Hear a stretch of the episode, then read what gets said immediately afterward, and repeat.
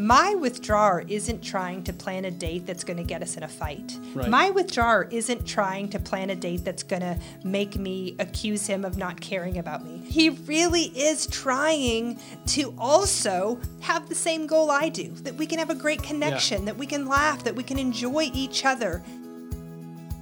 This is the Connecting Couples Podcast with the real Emhoffs. Hi, I'm Chad Emhoff. And I'm Angela Emhoff, and we're diving into our third episode of this series about dating your spouse.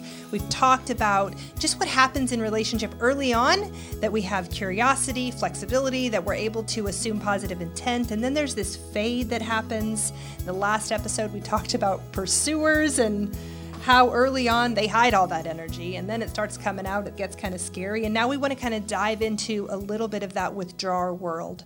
What it looks like early on in dating how withdrawers sometimes can force themselves to pursue to pursue the person they want to be with even if the person they're pursuing is a pursuer um, and then kind of what happens? How does that Yeah. shift over time? No, and, and I think it's an interesting thing because withdrawers naturally kind of have this idea that I want to present my best self, uh, much like a pursuer, honestly. But they want to come forward, they want to look good, they want to be right, they want to have the right answer. And I've got to tell you, I think I think that's attractive to people. Yeah. You know, in the workplace or in relationship or wherever that is. They really come forward and say, This is going to be right. I've got to get this right. They're putting a lot of effort into looking and being right on the front end.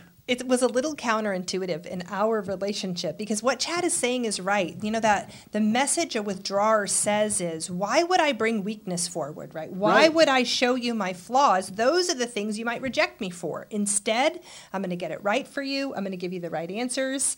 But because both of us have been divorced and kind of came to the table with some brokenness because of my time in therapy and in recovery, early on I was like, tell me all your flaws and what part of your divorce was your fault and and it was kind of off-putting for him because that's not how you normally date normally especially in like social media world you only present your best stuff later on with the best filter or whatever. I don't even know low about lighting, that. you know that kind of stuff. Um, you you really only present the best stuff, and and over time there is this progression of starting to get to know some of the flaws or some of the weaknesses. So it was ours was a little bit different in that I was like. Tell me everything that's wrong first. We'll get past that and then we'll bond. So for ours, it was different. But for the most part, what Chad is saying is spot on that when you date, withdrawers and pursuers do too. I mean, I said Yeah. in the last episode, Yeah. I was holding back that anxiousness because I thought it was too much and that withdrawer message is often I don't want her or him to think I'm not enough. So I'm going to bring all my Yeah. best Best qualities energy, to best the table. quality. I'm gonna, and really for a withdrawer, that looks like stability. It looks like confidence. It looks like kind of this sure, quiet face in some ways.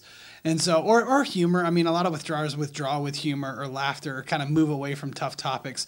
And so they can disarm some things. I remember when we were dating, you know, I went to Thanksgiving with your family up in uh, Missouri, and, and you're like, he can handle my family. Oh, it was incredible. And I was like, um, that that is a withdrawer doing a good withdrawer dance with a bunch of pursuers.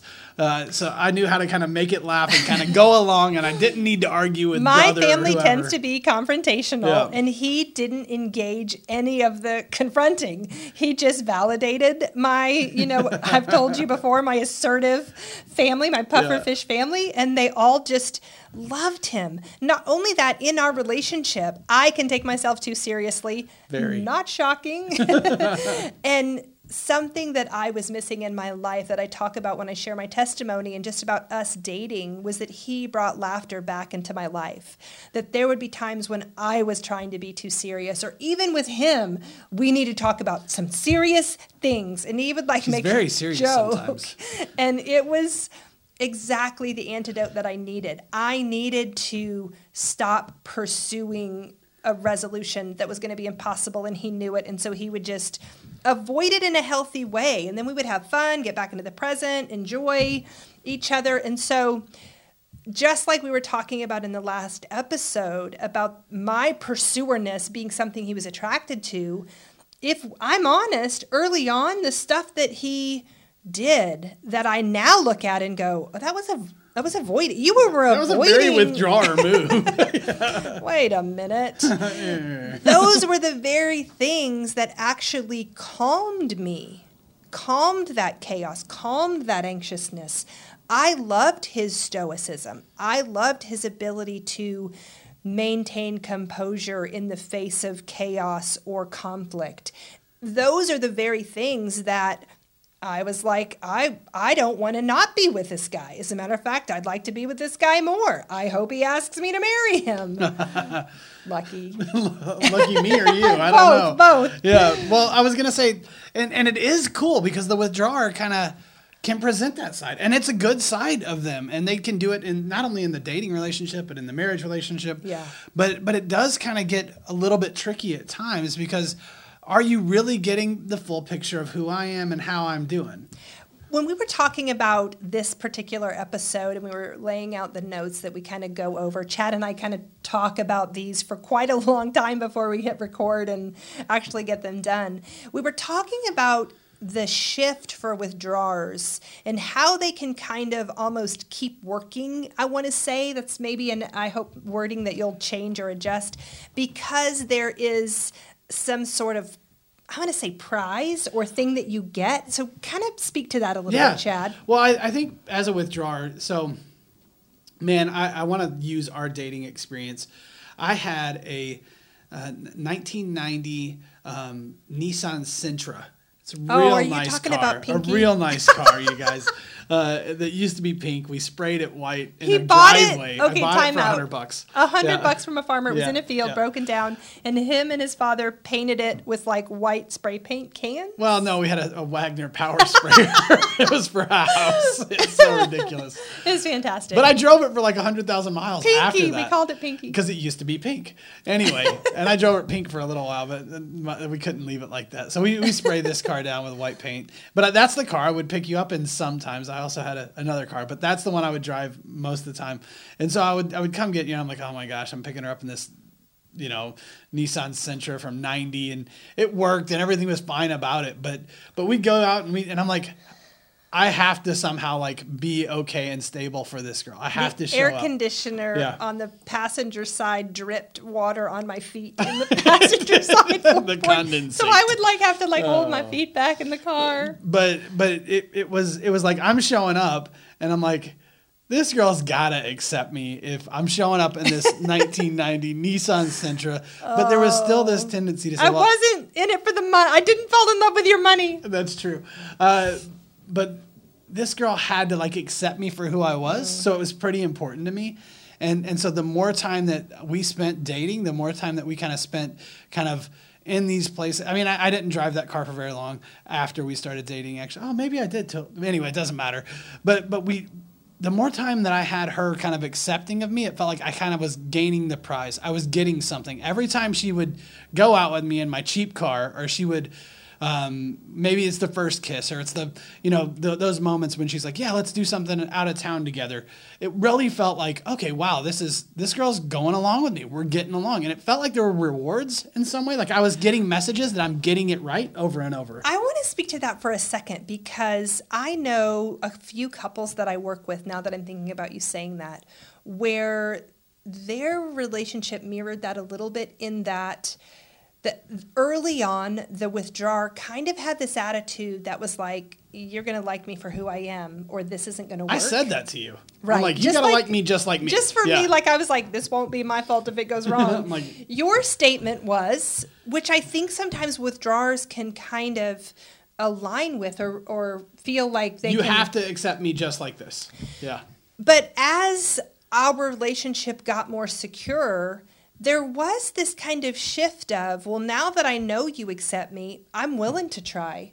Because we dated Yeah. for a little while and he would pick me up in the in the old beat down car. Well, then you borrowed your stepdad's Jetta and that was a nicer car. And then we talked about you buying a new car. I mean, that was further along in our relationship, but there were just these kind of small shifts that not only he was maybe going, okay, now that she accepts me, I can kind of let her see even a better side of me. I don't know. yeah maybe it i was could try a little bit more But also, something. the Yeah. message that sent me was, oh, he's making an effort for me. Like now That really worked, right? It spoke Yeah. to this worth that I didn't feel like I Yeah. had, that he was kind of doing some things to impress me, which felt really good. I mean, I think about the dating practices of humans. It's so weird. Avery, uh, our daughter, loves this show about animals.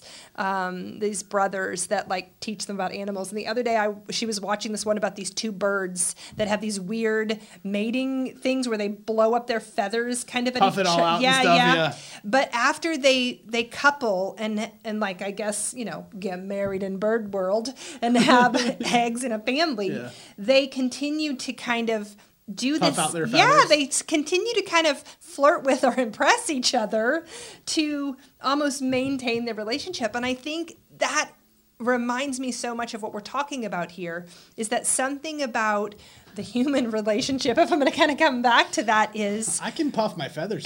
no, is that we we kind of stop doing that. Yeah. We kind of now that we have the the prize, like Chad is saying, after we get married, he's got the prize, right? He's got the it's easy to stop. yeah. Yeah. There's this old phrase my mother used to say. It was a purity culture phrase, but she would say, Why buy the cow when you can drink the milk for free? Now, listen, I don't know if that's an appropriate phrase or not, but there was this like, I'm going to purchase this cow because I want to own the milk. Yeah. I think I might cut this later. At any rate, No, I- there, there's a Hank Williams Jr. song about it that says, Okay. told me a story about free milking a cow. Like you get to milk the cow for free. It's like, no huggy, no kissy till I get a wedding vow. That's how the song goes. Anyway, there you go. But this idea that there is this prize that happens once you're committed but then after we're married we have to go okay what's the prize now? Yeah. is there a prize left? Now is it well i'm just hoping to get sex a few times a week for my partner or is it i'm looking for a fun weekend because i got to work all week? We lose sight of the things that we're kind of working for the the desire for each other and the something. joys Yeah, that we yeah, yeah, have with each other when there's this effort made. And sometimes then it just feels like we're workhorses just doing all this work. Well, that that is what we're trying to avoid. I mean, and and I gotta say, I'm gonna be a little bit critical of my my withdrawing friends out there because that doesn't work, does it? I should be nice to withdraw. No, I'm not gonna be don't critical. I won't be pursue. critical. I won't be- Don't become a pursuer. No, man. But but I think it doesn't it doesn't work in some ways Yeah. because if if we're trying to avoid failure, right, and then we've already got the prize. Well, then we start playing defense in some ways, and we're just like, okay, I'm not going to mess this up. I'm not going to mess this up. I'm not going to take a risk. I'm not going to push more. I'm not going to fight more for the relationship, even. Yeah. And so it, it ends up being a thing where it's like, okay, if I just stay in my proverbial t-shirt and gym shorts and flip-flops on the couch, I can't really screw that up, so to speak. Yeah. The problem is naturally that's going to screw it up because your fear is you're not worth it. Yeah. My pursuing partner's fear is I'm not desirable, wanted, worth it in these places, and I'm my fear as the withdrawer is that I'm not I'm going to fail somehow. I'm going to screw this up. So after we have the prize, there's a real tendency to say I'm not going to do anything. I'm not going to make a bunch of effort. I'm not going to try really hard because that makes me look maybe like a sucker or like I've already won. Why would I keep working? Yeah. Or it makes me look like and opens me up to failure. It opens me up to oh my gosh, now I'm gonna have to do this forever. I mean, I've got to kind of put on a show forever or something. I want to talk about the dilemma here because we talked in the last episode when we spoke about pursuers that I was holding back my energy or my anxiety Yeah. and it was more inward focus. Then we got married and it starts to be outward focus. But if we talk now for just a second about the shift of the withdrawer world, early on, I was not as chaotic, not as critical, not as demanding, more flexible. I was making an effort to flirt, to smell Yeah. nice, to do the things, to look good, to go along, to go to the country concerts too. We get married, and then I have a little bit of security and I shift a little. He starts to see and accept me in that space. So it, I want to say, comes out more, which we want it to be able to. But then we go to that guy sitting on the couch, and that is a kind of gender stereotype for this particular example that I'm giving. But there he is, the withdrawer, going, man, she used to really like me. Now she's just mean. Why do I want to make an effort? Well- so it's both and there is Yeah. a little bit of both pursuer and withdrawer tendencies tend to start negatively affecting Right. how this cycle plays out. Well, and it's worth saying you can't have a cycle without two Both parts. sides, yeah. So I'm like, what you're Yeah. saying is exactly right, and it's not. It's, it's it makes sense that it brings that up. Like Yeah. you're saying, well, heck, what about the pursuer side and the withdrawer side? And it's like it's not fair for anybody. I mean, that's the thing that we're saying is this is we have good reasons why we don't date the way we used to. We have good reasons, and I and again. The withdrawer side, he's sitting there on the couch saying, "Just don't screw this up." If I go plan a date, and even there's even a little bit of criticism of the date, well, then I can have my failure kind of activated, and then I'm like, "Well, I'm not planning dates. Then I'll just sit on the couch and we'll just ride this thing out till when." I, I, think know. it's easy for us for just a minute to Yeah. criticize the guy who's just sitting on the couch. Let's shift it for just a second Yeah. to say the person who has now become almost like a workaholic Yeah. to avoid possibly a negative interaction or a negative date. Because then you go, look how hard I'm working, or I'm buried in my work, or maybe there's more of like an uh, avoidant or some sort of other. I mean, in tendency my mind, there, not about- just laziness, is what I'm saying. No, and I'm not saying it's lazy even. I don't think it is. I think it, they're doing a lot of work over there trying not to mess this oh, up. oh, I see what you're saying. Yeah, Okay. that is an effort. They, they have, des- I mean, that withdrawer on the couch has desires and hopes and dreams too. But I wanted in my mind to think the pursuer criticism of that would be, why are you just sitting on the couch? Yeah. But in my mind, then I thought, well, a, an equal one would be, why are you always buried in your work? Or, Yeah. you know, why Well, are you, it could, it could land, anything you've can heard be that. All of, I've heard all of those things, Yeah. right? Like, uh, there's no doubt that I've heard he's just lazy. He doesn't want to do anything. He doesn't want to get out of the house. I've heard all he cares about is work. I've heard all he cares about is ministry. I've heard all he cares about is whatever the other thing is. When, in fact, the only thing that really a withdrawer is trying to do is stay out of the failure. Yeah. And so if asking you, and again, really focused on a date, if asking you on a date is going to possibly open me up to getting it wrong because I don't know even what we like to do, then how am I going to come forward and do that when I could stay at work and I can make some money and you can go out with your friends and I can pay for it? I mean, that, that actually is like in my head goes, oh, well, she could have a good time and But I'll. wait, you're the one I want to date. But I want to say not only It's hard to believe that not even asking me on a date. I want to consider even saying yes to going on the date when I've got this fantasy played out of exactly how I want it to go. That can't go well, You're right? set up to not get it right, Yeah. right? You're set Yeah. up to misstep somewhere in my perfectly planned out idea of our amazingly bonded evening. And so that is really where we have to start considering as pursuers and as withdrawers what the conversation can and needs to look like so that we have some more success in these places. Yeah.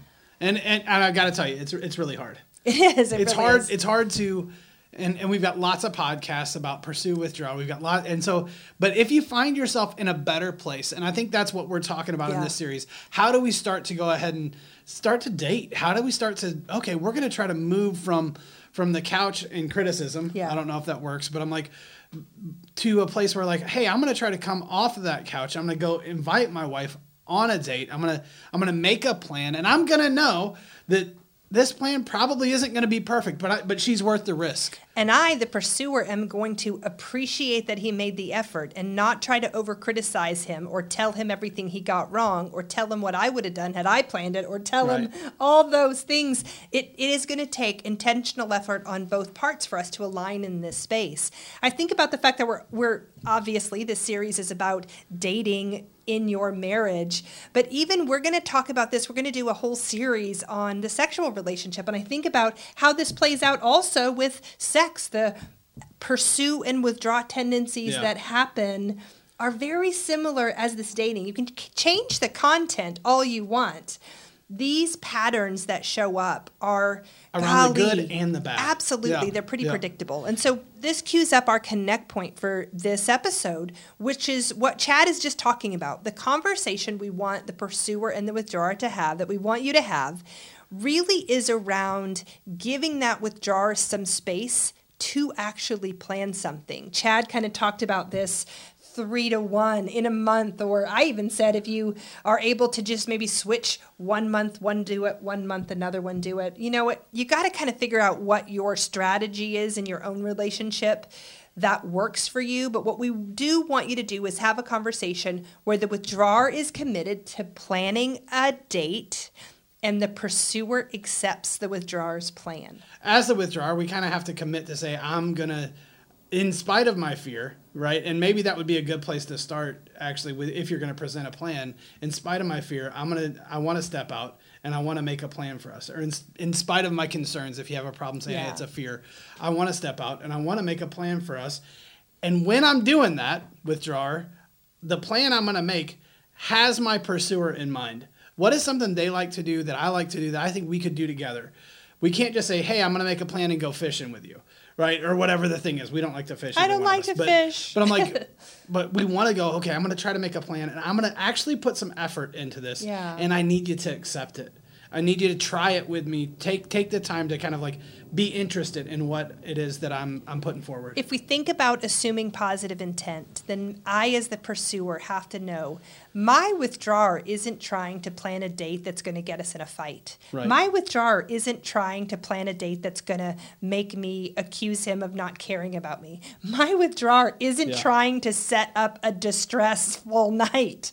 He really is trying to also have the same goal I do that we can have a great connection, that we can laugh, that we can enjoy each other. Sometimes I think we start to attack each other's character in these most distressing places, and we really miss remembering he's on my team and he's asking me on a date because he wants me. He's pursuing me. And I have to be willing to, for that time, settle down my concerns and try to appreciate the effort that he's making to meet me in that space. So I want to summarize our connect point real fast. Basically, we're saying pursuer, we're going to try to slow down the energy just a little bit and accept the date, uh, even though it might, and you might need to express, hey, I, I have a tendency to do this thing. It's okay to express that. And, and withdrawers, we're asking you to put some thought into this. Actually, take the risk, take the time, in spite of the fear, to engage with your partner and, and make a plan that has them in mind and has the two of you in mind. Make a plan to go on a date together that really you think the two of you could enjoy. So we want you to have that conversation and remember the best thing that you can do if you really appreciate this is share it with someone that you think might benefit from it or give us a like or 5 stars on iTunes or Spotify. We really appreciate you listening and we'll catch up with you in the next episode. Thanks.